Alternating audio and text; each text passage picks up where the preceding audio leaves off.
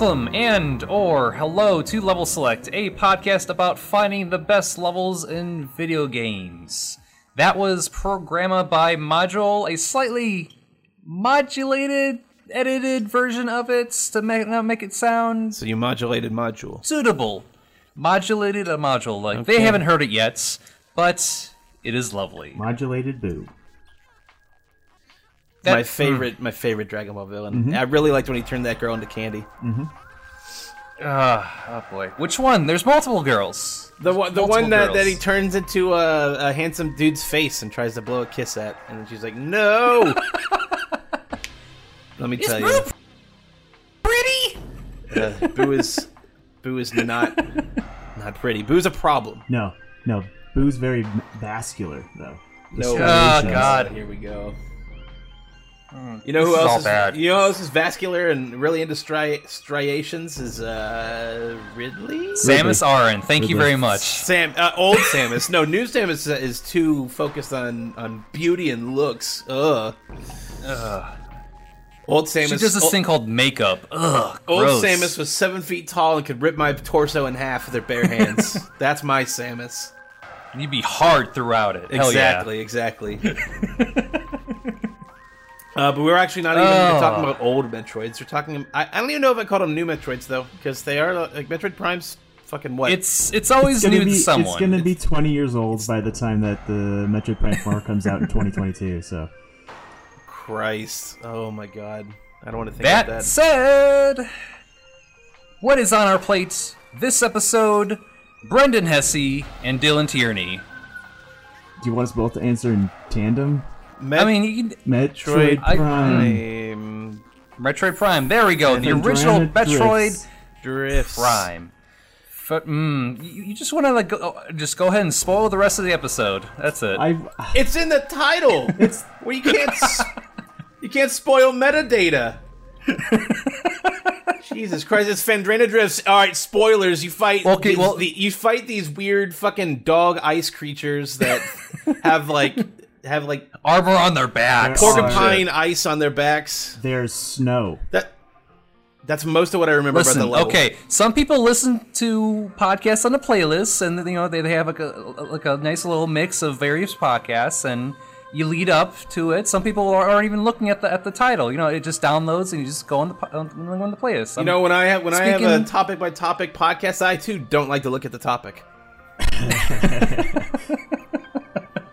so yes, we are talking Uh, about so- the lovely uh, Arctic descriptive words for Phendrana Drifts in Metroid Prime. Probably the best level in the game. I know I was I was uh, hoping for Tallon Four, but that's more like if I was gonna do that's like an entire planet. if I do Metro, well, I meant the overworld. You know, I know Tallon Four.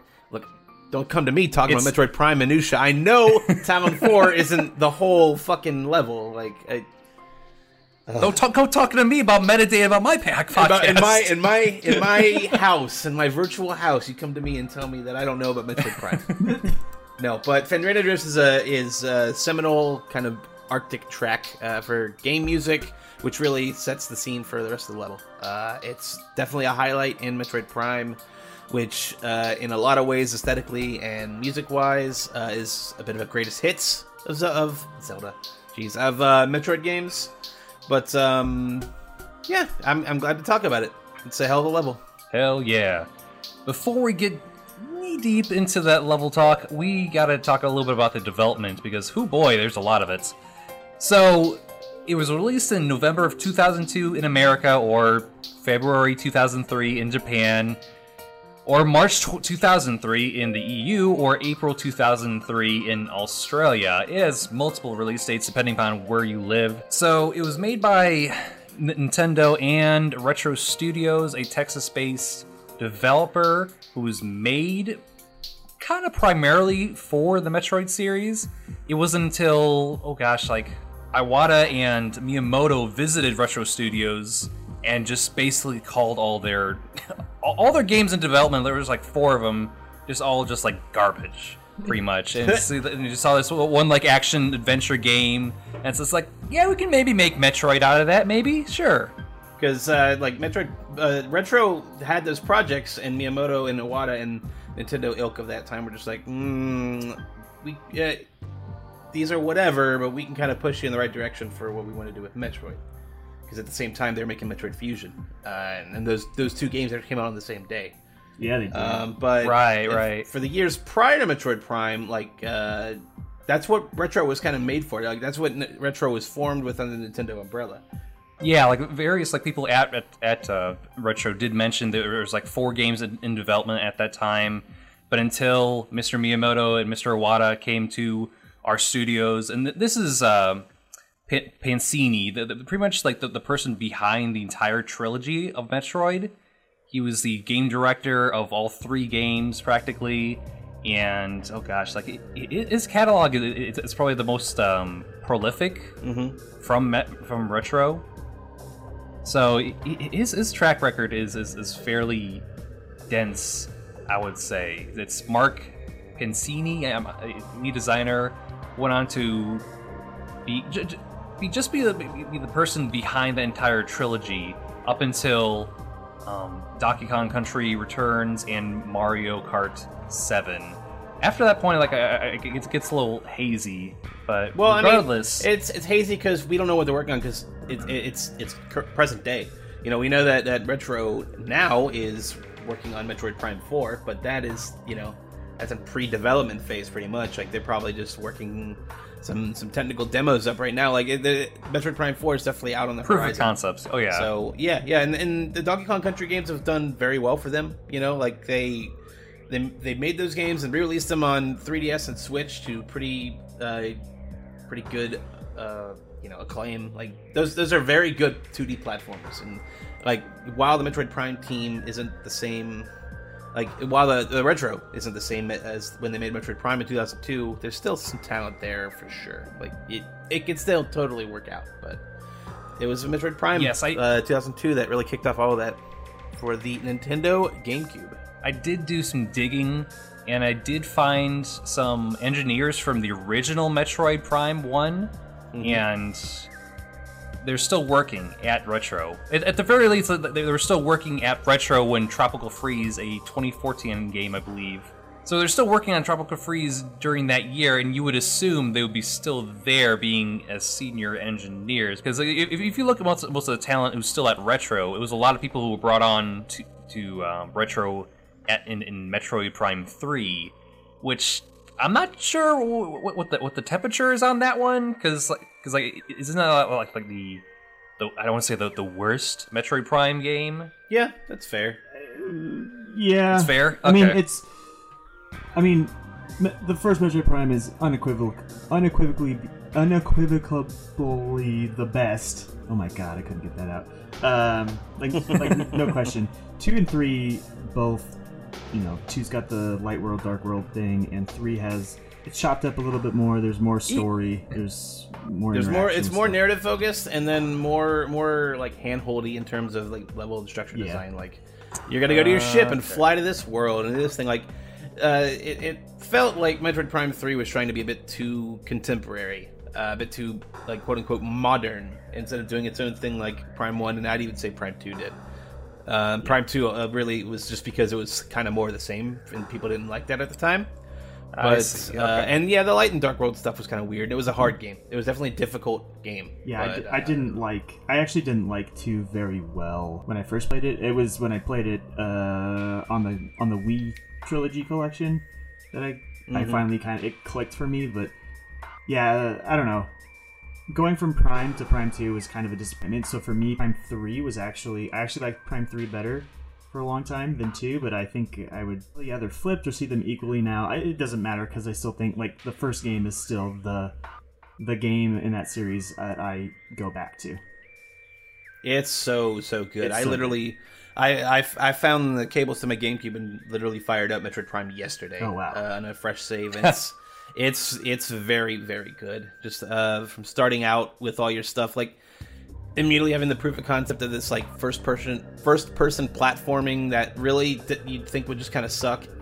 Uh, like they really nailed that out of the gate, and even the controls, while old, uh, still don't feel terrible. Like it, it, as long as you know, like yeah, you're kind of doing everything on the left stick, um, and then using the shoulder buttons to kind of change perspectives. It was fine. I, I think it works I'm sure the Wii remakes are a bit more modernized, like for uh, in terms of how you're moving around and how you're shooting.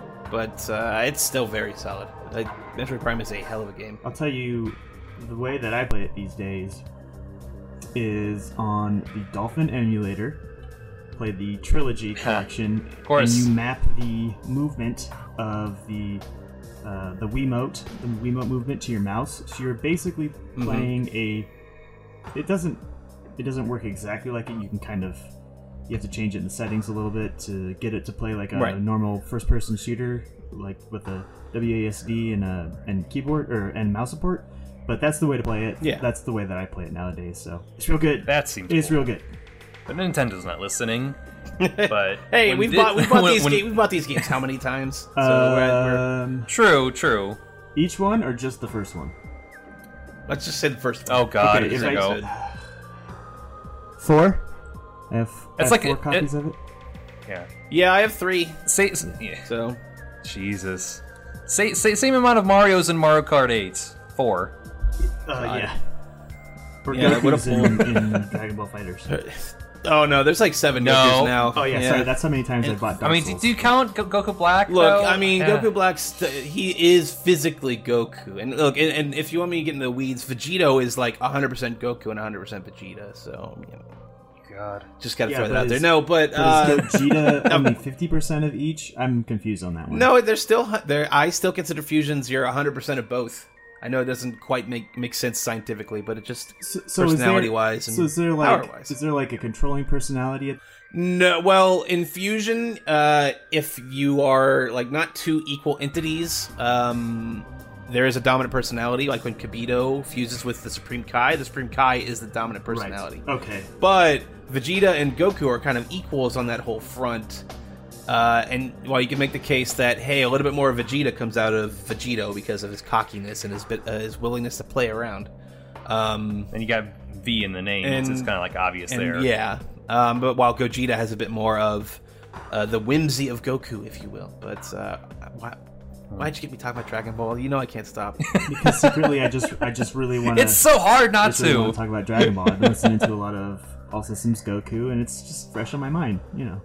Just get Dr. Gero to work on Samus and really ingrain all that Metroid stuff. Like make him make her a Planet Buster. You know, Look, Dylan, if I could punch the get shit out of Ridley. if I I went into this whole thing, I have a list of topics.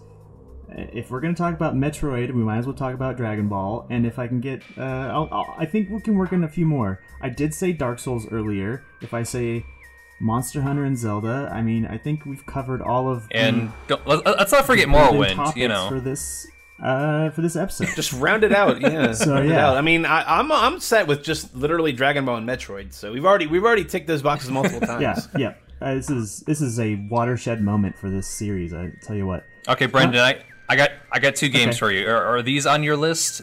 Arkham Origins Black Gates and Microsoft's ReCore. the Are they on your list? On my list of what? on the list of games you want to Oh talk well, I, about. I mean, you did you you mentioned the best uh, Batman Arkham game, so that's cool. I do like that game a lot. And you also mentioned Jesus, a game really? that uh, is almost like Metroid, but it isn't. So that's cool. Yeah, it was trying to sell itself as being a spiritual successor to Metroid Prime because it had some old retro people. And like, and people don't looks not good though. people forget this, but a lot of people also thought it was a spiritual successor to Mega Man Legends because it was Christ. Yeah, Keiji they're just Inafune. Pulling, that is a take. they're yeah. just pulling names out of a hat. Well, I mean, I mean, Yikes. th- I'm not kidding. Like, you go back and reread that coverage. Like, everything was touting like this is Metroid and Mega Man developers. It's going to be like Metroid Prime and Mega Man Legends had a beautiful cyberpunk baby, and it wasn't. to be fair, I mentioned those games because Mark Pansini, the game director of the entire Metroid Prime trilogy, left Retro to make those two games, direct those two Oh, okay, games. I didn't know that about Arkham. Actually, that makes a lot of sense. Ar- Ar- Arkham Origins Blackgate, the the one that was kind of on the Vita and portable consoles. Sure. It's it's, it's a Metroidvania. Oh, It seems like like very. It Batman. seems, it seems Shadow Complex. I thought you mentioned. Uh, Mhm. I thought you said. My bad. I thought you said just Arkham Asylum. I just that's what my. my Oh, no, my no, no. that in. I mean that that is the best That- like that Arkham is the best game. Arkham game. That's what I, I thought you said. No that. Questions there. Yeah. Because anyone who says city or No, night but, is like- wrong. I like City a lot. Yeah, they but are. Yeah, I actually like both no- of them. it's I like all three of those games really well. It's no Asylum. but yeah, Asylum's the best. It's diminishing returns in, in, in the way where there's more things. It, it, it's kind of like loses its luster with every entry and Kind of like those first those first three Metroid Prime games. Sort of. Yeah, that is true. Made by Mark Pansini, who did an interview with Gamasutra, because they posted an article from the 2007 Montreal Games Summit where then Retro CEO Michael Kelbaugh and game director Mark Pansini spoke about the series. Now, I mentioned earlier that Miyamoto and Iwata came to Retro and to check out the games that, they're, that Retro was making, and Pansini, this is like an interesting point. Mm-hmm. He was overhearing someone saying that Miyamoto saw the car combat game Retro was making, said, "Why would you put guns on cars? Don't cars crash into each other? Isn't that what they do?" and then like Pansini continued that story with, like, I really remember speaking to one of the leads coming out of out of his meeting about the car combat game, and the lead on the action adventure concept, and he actually said. Miyamoto doesn't know what he's talking about. He's ridiculous. I mean, clearly, I hadn't so seen this is like Twisted- early 2000s. Clearly, they hadn't Yeah. seen uh, Twisted Metal. Oh, exactly. Yeah. It's just like this is the new hot, sh- hot new shit. Polygons, polygons. Put them on your. GameCube. Let 'em- Uh, we're still in the play it loud era. Let's fuck some shit up. let's f let's f some blam up and then print it in Nintendo Power. I'm sure uh, uh, verbatim. But uh, I am glad they kind of were guided into Metroid. That's for sure.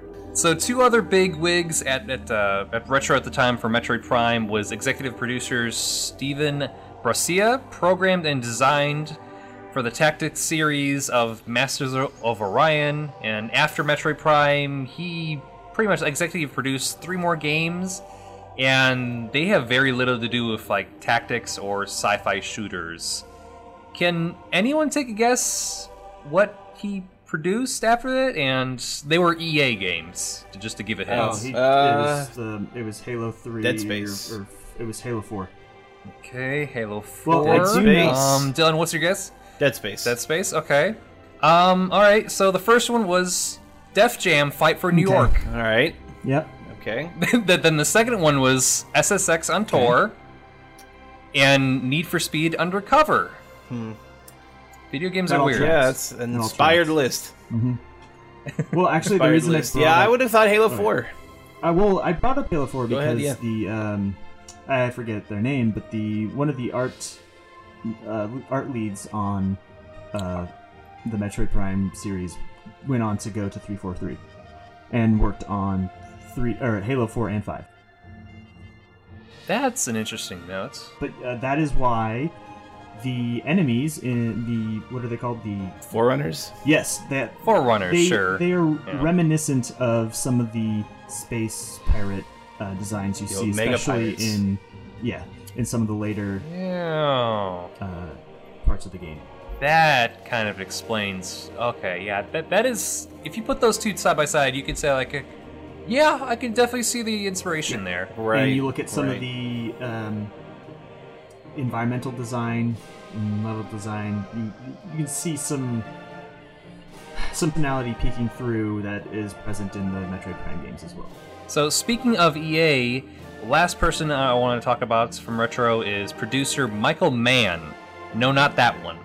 has spent most of their career at EA. Specifically, Mann worked at the now defunct Black Box Game division and EA Canada as a producer. Games like three Need for Speed games by the names of Most Wanted, Pro Street, and Shift. In addition, Mann transitioned from QA to producing through EA's NHL series in the late 90s. So, sports games and racing games makes you kind of qualified to make Metroid games, apparently, but I guess so. that's for another time. Yeah. Fair enough. but So, might as well just to get right into it. I am kind of done talking about development because if you were really want to get into the nitty gritty on like who else produced the game, who else was, was like a big factor in, you gotta add in Shigeru Miyamoto, Never heard. Ke- Kenji Kenji Mi- Miki, Akira Ota- Ota- Otani, and Kensuke Tanabe. So th- those those fellas ha- have like if what it feels like over a hundred credits to their name because it's just so hard to pinpoint what, what games they were attached to and such. Right. No, that's that's really cool. How, regardless, how, how um how they kind of ventured forth. I mean, yeah, like it doesn't seem very exciting. I, oh, they worked on a bunch of racing games and sports games, but I mean, it's it, where it led them was pretty cool. You know, Metroid has never been a huge selling franchise. It's always kind of been a hardcore niche thing. Um, I'd, I'd say it was at its peak with uh, in this era of Metroid Prime and Metroid Fusion, like this early 2000s. They had the big push, you know, like, and it wouldn't be much longer until we got 0 Mm-hmm. Mission, and we, and Prime was a pretty compelling series for about five years there. So yeah, I mean, it, it Yeah, it, Pretty it high highs like for Metroid. four entries in its series, and, and all like it feels like quick succession too. well, yeah, because you had Prime and then Prime Two, and like I, I'm pretty sure Prime Hunters was the year after that, and then you had fucking Prime Three. So yeah, I, I'm I'm very very happy to keep talking about Metroid Prime because like I. I, off the top of my head, because all those notes I had off were just because I've I've watched and consumed and digested a lot about this game, just because it's a very special game, uh, near and dear to me, as it were. So Fair enough. So- Do you have anything in the note about the development of it? Because I've got like one final sad and unfortunately relevant um, tidbit. I mean, all I all uh, all the other stuff I have is just that like it, originally they weren't going to do a, th- a first person game. Originally, it was going to be in third person, but Miyamoto kind of struck the idea of having it be as this co- sort of first person exploration kind of game, and It like looked- looking up Right. notes and doing research. It looked weird. Like, have you seen? Have you guys seen the screenshots from when it was a third-person game? And It looks very off. it, it's a s it's strange, man. It just and I, I'm pretty sure they were running on. Uh, it was on a like a N64 engine. It was gonna. It was like a. It was started life as an N64 game and then was ported over to the GameCube. And, but it just so- it just looks really Hmm. primitive and weird. And it's got that that early 3D just jank to it. It's really. It looks like a it looks like a weird it looks like a weird older version of like those RE4 demos that they uh, those 17 RE4 uh, concept demos they had. yeah. Like nothing seems to to mesh together, and it was just a really weird artistic direction for sure. Because it was like this a ported, you know, like going from carts to discs. It's a weird process for sure, but it, it never really just. It was so strange for Metroid Prime. and the Samus previous looks like stuff. she should be in uh, that that reboot show. It's just weird. Jeez. Yeah, it was definitely very early, early 3D kind of stuff. I'm, I'm glad they took the direction they did with Metroid Prime, if only because by not having so much of the, the focus be on like modeling Samus and having her suit be so on the front on the forefront, like they're, they're able to do a lot of cool stuff subtly with the first person perspective. Like when you go into a like a, a swamp or something and the temperature is real hot and you fog up your visor, you can see Samus in the reflection a little bit. Um, and I also in A lot of the cutscenes too, like you, if you want to check out the suits, it, it- it's there for that. Right. A, a lot of the cutscenes are just just involve like, all right, going up an elevator, going down an elevator. There's a lot of that kind of loading for sure, but uh, Yeah. also in in Phendrana Drifts, which is the level we'll be talking about for the most part. Uh, there's also those those cool effects of, of like the cold hitting the visor and like your beam can heat stuff up. Like your suit will get hot, obviously, being in use. Um, it's just really cool how they were able to play with the first person perspective because this is before, you know, this is what a year after Halo One. You know, console shooters were still very much in their Oh, yeah. infancy. Like this stuff hadn't really been done yet. I think you could say like, oh, Star Wars Renegade Squadron did some of this stuff too. Uh, it had more of just like information HUD on your uh, on your helmet visor. Like uh, it was less about the environment, more about just information. But it's it's still pretty cool. It, it it certainly feels more like a modern first-person shooter compared to the other like console shooters because because like when Halo came out that that was pretty much like okay yeah this is what shooters should be like first-person shooters should be not that not that it's like garbage GoldenEye shit one of the on, on the N64 one of the um, I guess you could say like sources of inspiration, the DNA strains that went into Metroid, the Metroid Prime series specifically, and especially the first one. Um, and it's interesting that you mentioned Halo. Uh, people don't talk about how much Marathon, Bungie's old uh, pre Halo series, is is in Metroid. just the way you're kind of scanning things. The um, the story is kind of told in background text stuff that you read, which is all very compelling. And actually, it's one of the few times in a game that I was like, I'm gonna read all this stuff because you like Huh. it's really interesting and it's more of like a first person i mean marathon was often compared to you know doom at the time it was like this doom clone uh, so to speak for the mac, Mac. but it plays in retrospect it plays more like a metroid game in its weird geometry and backtracky levels and more narrative focus than the the like arcadiness of doom and then going from there is kind of like a an offshoot strand from from um, marathon you have uh, the system shock games especially the first system shock. The level design in that game is basically a metroid game but in first person. And you know it's it's got this kind of hybrid first person adventure thing quick adventure but also uh, fully you know freedom of movement uh, in in three dimensions and that sort of thing. But I mean, the first System Shock is kind of a Metroid Prime game in its in its uh, design and some of the ways that you know you are solving puzzles and that sort of thing. And that's so. I think at the time, people on consoles didn't really have a touchstone for this, whereas like you know a PC centric audience would look at this and be like, "Oh yeah, we know what that's like." Whereas like you know, it wasn't just that they didn't have first person shooters like Halo, they just didn't have first person games like this like a- at all on uh, on consoles, especially on a Nintendo console. So it was a really big change, not just from taking I'm 2D to 3D or Metroid 2D to 3D, but just for how games played on consoles entirely. That's really cool to, to ruminate on for Wow, sure. like, I did not expect that at all about System Shock. I just heard it's like, oh, System, Sh- System Shock 2, yeah, Well- and Bioshock's you know the spiritual successor to I mean, that series. System Shock 2 is it's a little bit more streamlined. It's much more of an RPG focus. Um, it it, it, Okay. it doesn't have the same. It doesn't have the same kind of isolated weird. It, it feels more like a Bioshock game, I guess you could say, than it does a Metroid game. And that's not to say that System Shock is like a. It's it's not a Metroidvania, but it's almost one in its openness and the way that you explore and solve puzzles. That's something that I mean. I mean, I'm not the only one who who talks about or see who saw that sort of connection. Um, in fact, a lot of this stuff you can hear. Uh, Jeremy Parrish is really uh, interested in those connections, and he talks a lot about it on some of his YouTube videos and stuff. If anyone's interested in kind of the history and the weird development crossovers uh, in, in those systems and stuff. So yeah, that was my nerdy moment.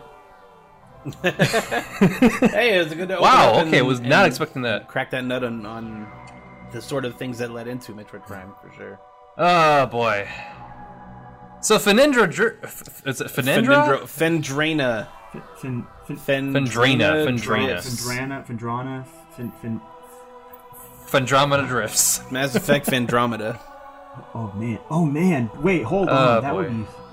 Can you imagine, like, a Mass Effect game? I mean, there was like a really icy level in Andromeda I guess so. I don't, remember. that was don't remember at all. reminding me a bit like this level. That's oh, There's that's also fine. a really icy that is level totally in, fine. in Mass Effect One. So Yeah, Noveria. yeah, Noveria, exactly. yeah, where the where the almost Metroid-like um, Queen uh, bug thing was The Rachni Queen. Arachnite Queen. Thank you. I kept wanting to say Sarlacc, and I'm like, that's not the right. it's, it kind of looks like a I kept on wanting to say Sarlacc. like ara- arachnid. Yeah. So I just want to like just plow through this level because it's it's fairly meaty, but it's it's not that long. It just just going through the course of events that take place. So you go through this this like former frozen former enclave of the Chozo, which means something. I guess The Chozo are an ancient, So- super oh intelligent race of bird people. Uh, you know, they they. Uh, but uh, I I know we've kind of gotten off track into the far flung future of Metroid, but it does kind of all have its roots in a lot of stuff in Metroid Prime. Like while while uh, the older Metroid games definitely had story and narrative, uh, with the Prime games, there is a lot more of an emphasis on storytelling through the environments and finding your own kind of like little tiny narratives in each world. Like you brought up, you brought up when we were trying to talk about Phendrana Drifts that it was like an abandoned Chozo outpost. Um, but I mean, that's kind of the story of a lot of different things. The Chozo, like they they kind of fuck around and then people die here and then they leave. their, their seed is like everywhere, Right, Pretty right, much, they're- in like every game. Like they're the uh, Protheans from fucking Mass Effect. Like Yeah. their influence is kind of just sprinkled everywhere on Fuck. purpose. Yeah, yeah. Bioware, we, we see you over there. Here we go. God. so F- Fenendra, Phendrana Drifts. Drip. Phendrana Drifts. Here we go. Yeah. Is the fourth level on Tallon Four, and basically like, you, face like two bosses. You get like a bunch of items, and it's all set on the it's, like icy planets. It's, it's also playing very much into the Metroid theme, where there's, there's like there's not a lot going on at first until you get into the interior of a facility. Then it gets It starts getting more claustrophobic for sure because, like, as as good as this level is, it plays the strengths of it very well.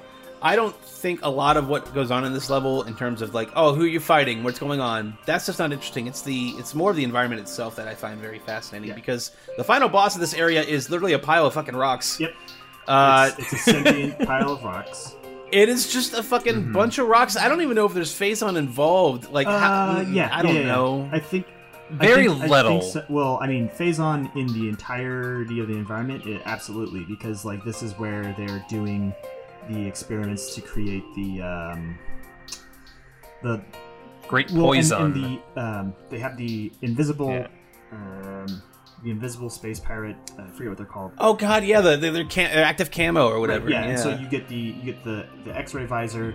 Um, you get uh, gosh, do you get the the yes. spider ball, you get the boost ball, the, wave, beam. Yeah, that's what I was thinking of. Um, and, and then you get the entire that entire se- you know section in, of the interior of the space pirate um, like facility in Phendrana Drifts.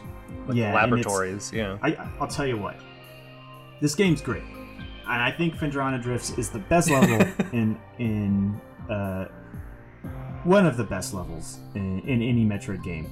But I hate the part where everything gets dark and you have to use the X-ray visor because back when you're playing this game on a little dark CRT, you can't really tell which way is which, and I would get really fucking confused.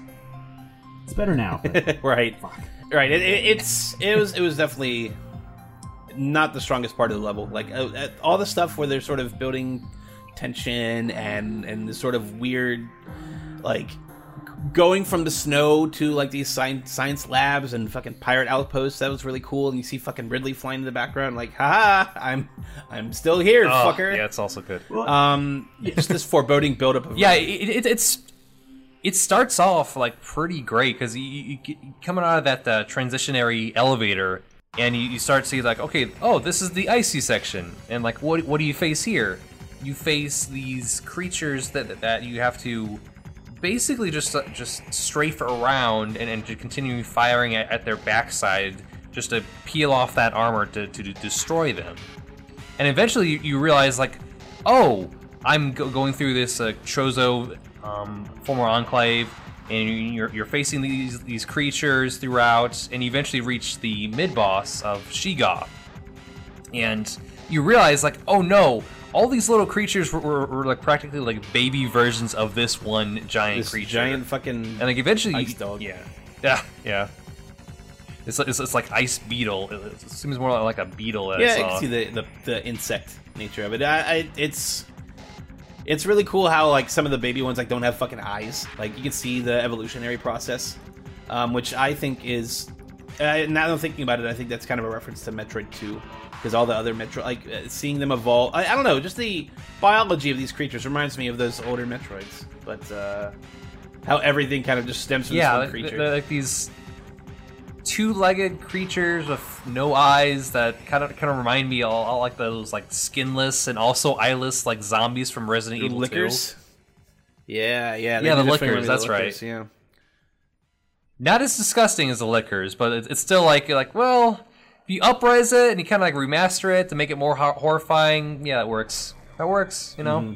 but yeah, like it, it, But eventually, you get the get the wave you do, yeah, like it, going through the laboratories and stuff and fighting through. Uh, there's this weird, there's this weird galaxy map that uh, I thought was pretty oh, cool. yeah, yeah. That's Like, thi- a this is- really rad area. That's awesome. Because like, oh, there's there's I can see my planet from here. Like, yeah, there's Zebes in the background here.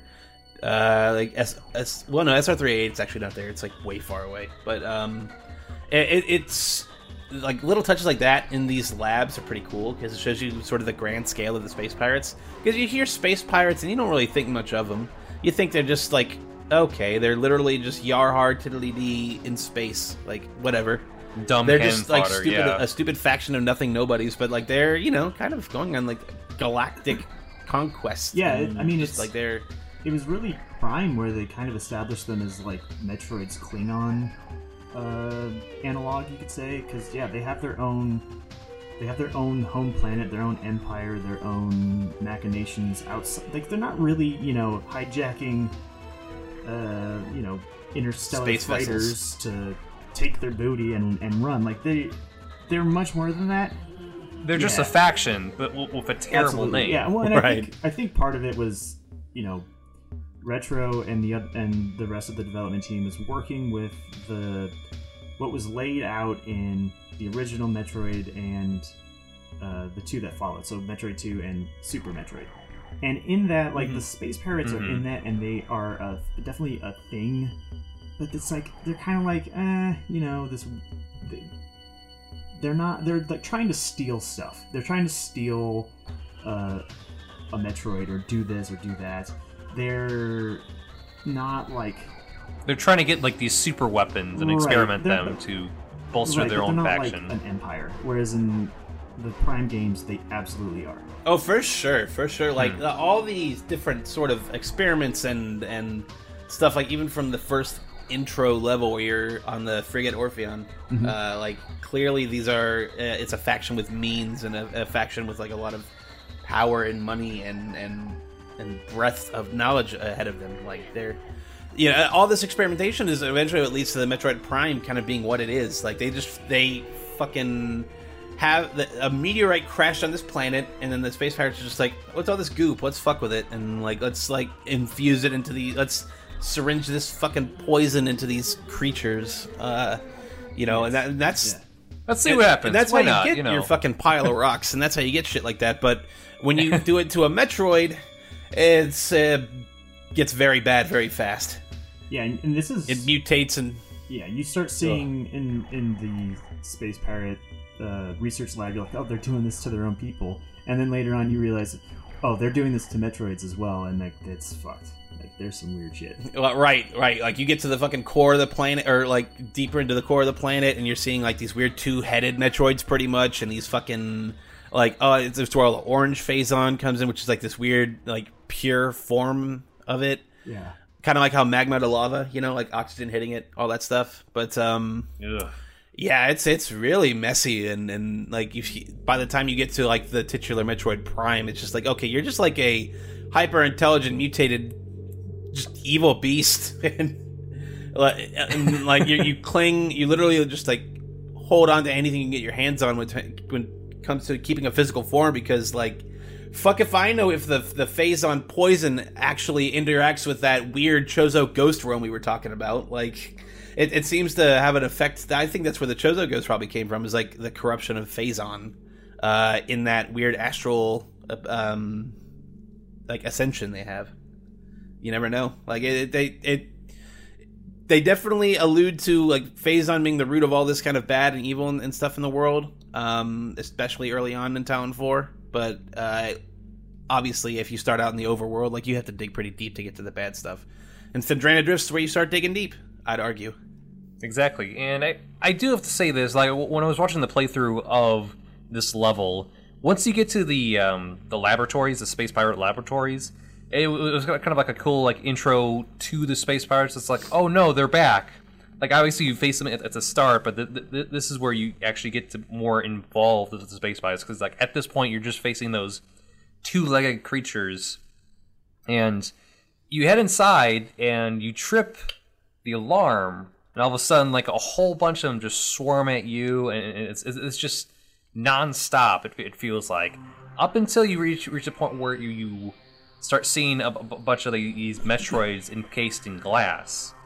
Until one escapes, and then you, you just start killing it, and, and then you, you see like the, the true might of a Metroid in like a in like a first-person shooter in this game. Because if you're looking at it from like a 2D perspective, like well, okay, my, my, my tiny little character is, is being hit by the, by this like jellyfish blob of, of, like short tendrils and such, or like teeth instead of tendrils. But then here, you can, you can see it like coming at you, and just seeing how powerful it is compared to the space pirates. It's like like space pirates ain't shit against against the Metroid. No, and no. you start getting to the point where, where like where you start seeing Metroids encased in glass, and you say like, well.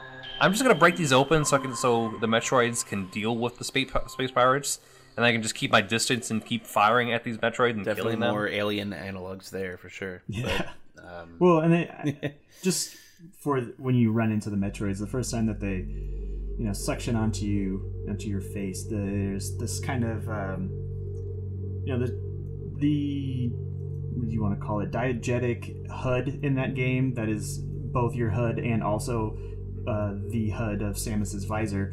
You know, it goes all staticky and it turns off when the Metroids are literally sucking the energies of like reserves out of your out of your suit. So it's you you first get that um, that sort of effect, and it just you know it just adds to the extremely palpable sense of immersion that this game has. And this um, Phendrana Drifts is interesting though to me, like just within the whole scope of not just Prime but really any Metroid game, in that its outdoor environments are the only outdoor winter environments like the first time they will prime uh, uh, two and or three had had has this too but up until now like we hadn't Trio. had like outdoor metroid environments uh, other than like chozo ruins you know in in Mhm. super metroid and then again in in prime so this is like i know kind of like past the the intro to the to the whole level but it's just something to keep in mind is that this was like this was weird this was a weird thing that somehow they made an exterior frozen tundra work in a Metroid game, and it's really cool. Yeah, just just looking at some some of the the beats where it's like, okay, it's a first person shooter. It's outside for a good portion of the game. It's not inside a building, and it's still somehow a I mean, Metroid if you look at a game. screenshot, it looks like a Jak and Daxter level. You know, like there's floating platforms and weird windmilly like structures, and it doesn't look like it doesn't look like the claustrophobic caverns and uh, research facilities of or, or ancient ruins for that matter of other Metroid games, but it's just Mm-mm, not at all. It, it's a lot more open, a lot more natural looking. Yeah. To me, it kind of reminds me of like a Jak and Daxter level, just because of the like aesthetics of of the rundown, uh, the rundown science stuff contrasting with the snowy, just these ruins that are just snowing over it, and then you have these like weird those aforementioned weird dog ice monster bug things. Like yeah, it, it it feels of the era of like the GameCube era, like Generation Six or whatever, like that that whole era of games. Like it, it I you, when you see it, I can definitely tell it's like one of those types of levels, but it does it so well. It, there's a bit of a timeless quality to uh, how they how they do Phendrana drifts. There's um I was had a discussion I, I, I made like a long Twitter thread about this a while ago, but I was discussing it with some uh some of my friends and um the GameCube I think was the last the last system that I think had a um or I guess this era, like so like the GameCube, the PS2 and, and the original Xbox was the last time that you had a graphical identity to each of the systems. Like you look at a, a GameCube game and you're like, yeah, that looks like a GameCube game. But the thing about Metroid Prime that's really interesting is it doesn't really look like the rest of the game. Like GameCube, kind of in my, for me, it picked up the the the Dreamcast baton and is like, we're gonna have like super saturated colors and really clean lines and everything's to be sparkly and bright but metroid doesn't look like that and i think with the exception of the outdoor environments of Phendrana Drifts, where everything is like blue and bright white and silver and stuff. So it's yeah, it's just a really striking area. Th- th- those feel natural, yeah. The, the only thing that's, that's, that's, like overly striking is Samus's orange and Right, yellow yeah. suit. So anyway, yeah, I just I just think that not only does Phendrana Drifts stand out like in in the series and in the game, it stands out in the entire like I guess the entire system-wide library of the GameCube. For me at least. Oh yeah, totally. Wh- When you think of the, the GameCube, Xbox, PS2 era, you, you think like real like basic primary colors that, that, that just splash. That you just see and it's like, oh yeah, this, this looks like a of its time like uh, cartoon platformer. Where it's just so much. It really wants you to know, like, hey, we've got a lot more colors this time, and plus, it doesn't look like it's like like like, like various like textures on, a face are, are like flat. It feels like there's like oh this looks more like a face or like this more like looks more like a tree now instead of like well it kind of feels like it's strong in or or it's just it being like overly sharp. It just, it, it just feels like it gets to the point where like all right th- th- this is the point where like a lot of the consoles like the GameCube, Xbox, PC at, at that time, and the, uh, GameCube, they, they all seem to like reach a certain point and like, well, it's kind of indistinguishable. Just seeing like what, what each each console can do because like you, you can like port Yeah, I- various games over and, and there are a lot of games I think I would argue over. too, though. I mean, when it came to system exclusives, though, like this was the I think I think it wasn't really until the next generation when it was just 360 and PS3 on that on that kind of level of fidelity that you really had that sort of where you started to see that homogenization. I still think that there was there was at least to the exclusives like a system based um, look to each one. Like you, I mean, correct me if I'm wrong, but it wasn't the GameCube the second? It was definitely more powerful than the PS2, but I don't remember if it was more powerful than the Xbox or not. But I think it was. Hmm. I think it was maybe tied with the Xbox. Like, I remember well, this oh gosh, like, this was one like a- adage or, or like this one talking point about the GameCube of like, oh, this is when Nintendo tried to be at, Yes. at the very best, be at the, the the cutting edge, and that just stuck with me. They, they were like the the top console in, in terms of like Well, performance and it- such, or like graphical shows, performance. Like, I mean, obviously, it was the Metroid Prime trilogy looks better and it's in widescreen and HD and whatever, but Throw it up on a dolphin like you just just like you did, and, and, and it's like, yeah, this works. this looks than- good. And then a lot of stuff out there is purely because of its art direction. Um, I mean, like you're not gonna be like, Mhm. wow, this is the most graphically, like high, highest graphical fidelity I've ever seen, but it, like, it just nothing looks like it, and it, it's really good.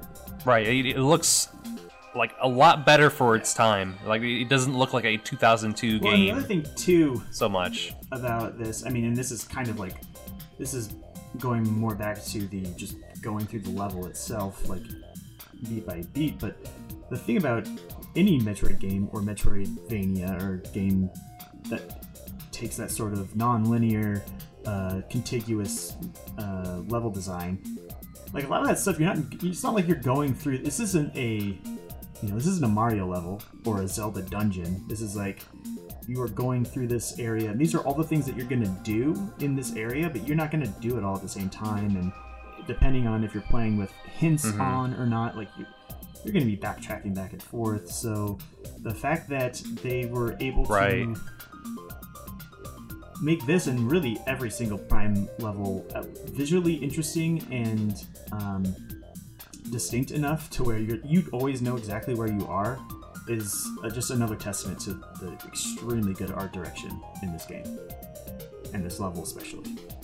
True, true. Like w- within like the, the typical like video game world conventions of, of like like well, you got a fire level, you got an ice level, you got a rainy level, and such. But e- even with, uh, within those trappings, you, you can you can still like say like okay, this is a screenshot of this world. Can you tell me what world this is? It's like it's like oh yeah, that's that's that's the uh, overworld where, where, where her ship is. Like oh that, that's that's the uh, Mag Magmon Magmor. Caverns is it called? Magmoor Caverns. Magmar. Moor. Magmar. Magmore. M O O Magma. R. Moor. Smegma. More. The spec. The Sme- God The damn it, you beat me to it. Oh boy. So, anything else talking about the Phendrana drifts? uh, No, I, mean, think we've covered it. Yeah. Yeah, I mean, like it's just okay. Actually, yes, it has. it has. Not only does it have extremely great music, I'm pretty sure it's the only. It's the only time that there was uh, piano keys in a Metroid song. You have to double, you have to correct me on that if I'm wrong, but like as far as you know, memorable ones, I can't think of anything else that has piano keys in a Metroid song, and it's it's real good, especially when there like remixes when you get a little bit later in the uh, you you've picked up a few of the upgrades and here and there, and the, the you've turned on the mechanisms of the Chozo ruins, and you get like a, uh, a kind of a techno beat, a subtle techno beat under the those piano scales. It's Mm-hmm. fucking slaps, man. It's just so good. anyway, I could really go on does. for It's a great- it's a great track. Yeah, it, it's a very atmospheric track. Like it's it's one of the standout Metroid Prime tracks, and a lot of the other Metroid Prime tracks were kind of just remixes of other songs. It, it Um, underscores the weird old Oh, yeah. feeling of the environment. It, like just everything about. Oh god, this game is so good. Uh, It's so good. Oh, it- it totally works. So you, you totally feel like you're isolated, and, and obviously the little like tricks with the, with the, visor. You're like, oh, it, it, it's it's slight, but it's it's enough to feel like, well, all all right, like I I am totally alone here, and you know, Samus is not gonna be like like, huh, that's a weird thing I just scanned. I better talk to myself I mean, right now yeah, about it, it. does make you feel. I mean, it does underscore the isolation, definitely, and it definitely makes you feel, you know, the coldness and the, the just the kind of spookiness of the. Every song in the game does that. the dare I say alien Yeah. aspect of that. The thing about it is, it, it really, and all Metroid music does this. It drives you forward. It's atmospheric, but it's never, um, like oppressive. It never makes you. You, you always. It, it's more like a sense of wonder and uh, exploration, rather than like, oh, dude, there's a fucking alien in the in the wall vent that is gonna pop out at me, and you know it's weird babies in my stomach and like it, there's it's the It's No. it's not a horror game. It's it, it, I it's, mean it's it's creepy there are times where it just gets really creepy and weird but you you're never you're never mm, you're never discouraged from it's pushing it's part of the reason why I Right. it's it's, it's part of the reason why I, I, I like the Spyro series, where, where it's just like, well, yeah, it's not that difficult, yeah, big deal, but like it, the fun of it is just exploring, and, and, and just trying to yes collect a lot, and, and, and just trying to discover more to it, and that's part of the part of the reason why like Met- Metroid Prime was so so good, because like it, it was a first person game, but like they, they R- retro made it the way it is to make it easier to platform, make it easier to fight enemies up until the bosses.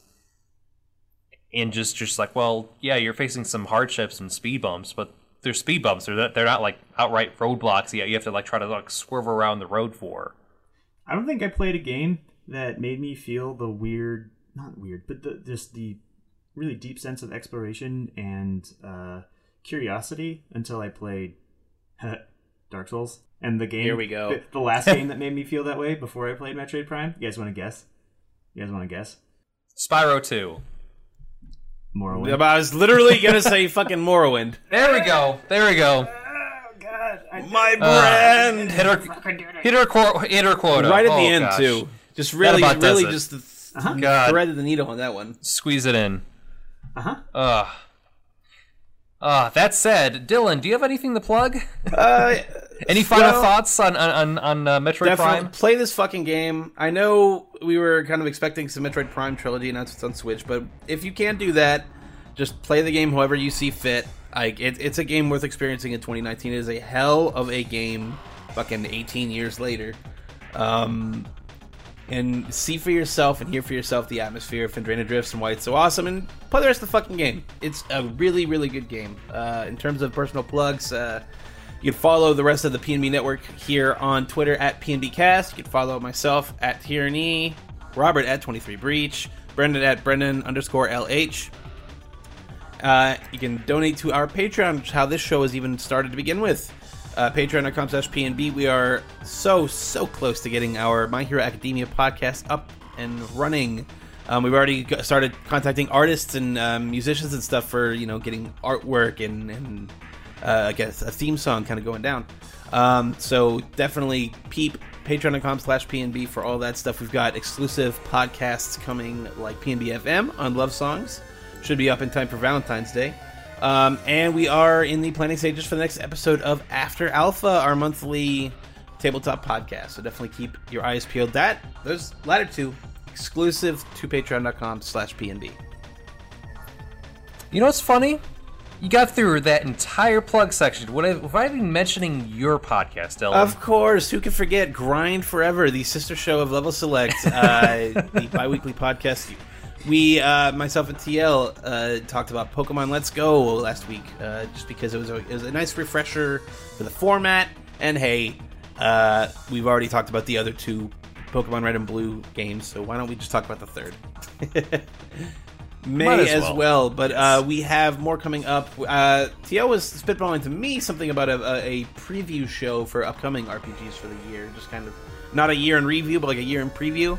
So uh, keep your ears peeled for that one. Um, and yeah, and as always, we've got P and B every Thursday.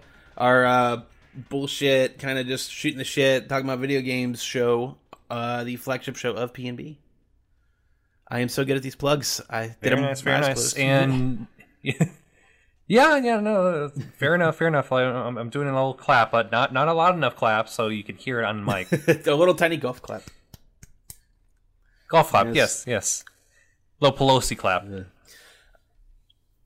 Oh god. No, Nothing, nothing, nothing. nothing. Bre- Brendan, Fine, plug your shit. Take my joke Brendan, and plug your shit. uh, you, uh, Dylan mentioned my Twitter. You can follow me, uh, Brendan underscore LH. Um, you can find my writing on Lifehacker and IGN and soon Business Insider. And every once in a while, some of that Lifehacker stuff shows up on Kotaku. Um, and you can follow my Instagram, which is at E Y E A M H A A B. I am Ahab. It's the uh, Spelled out I, our- then yeah, he. yeah, yeah, yeah, yeah. Um, uh, for you know, I do some art stuff, and I've got some cool stuff that I'll be posting up there. Hopefully in the next couple weeks. Um, and I also just recently started a YouTube channel, which you can find through that Twitter link that I mentioned earlier. So yeah, check that out.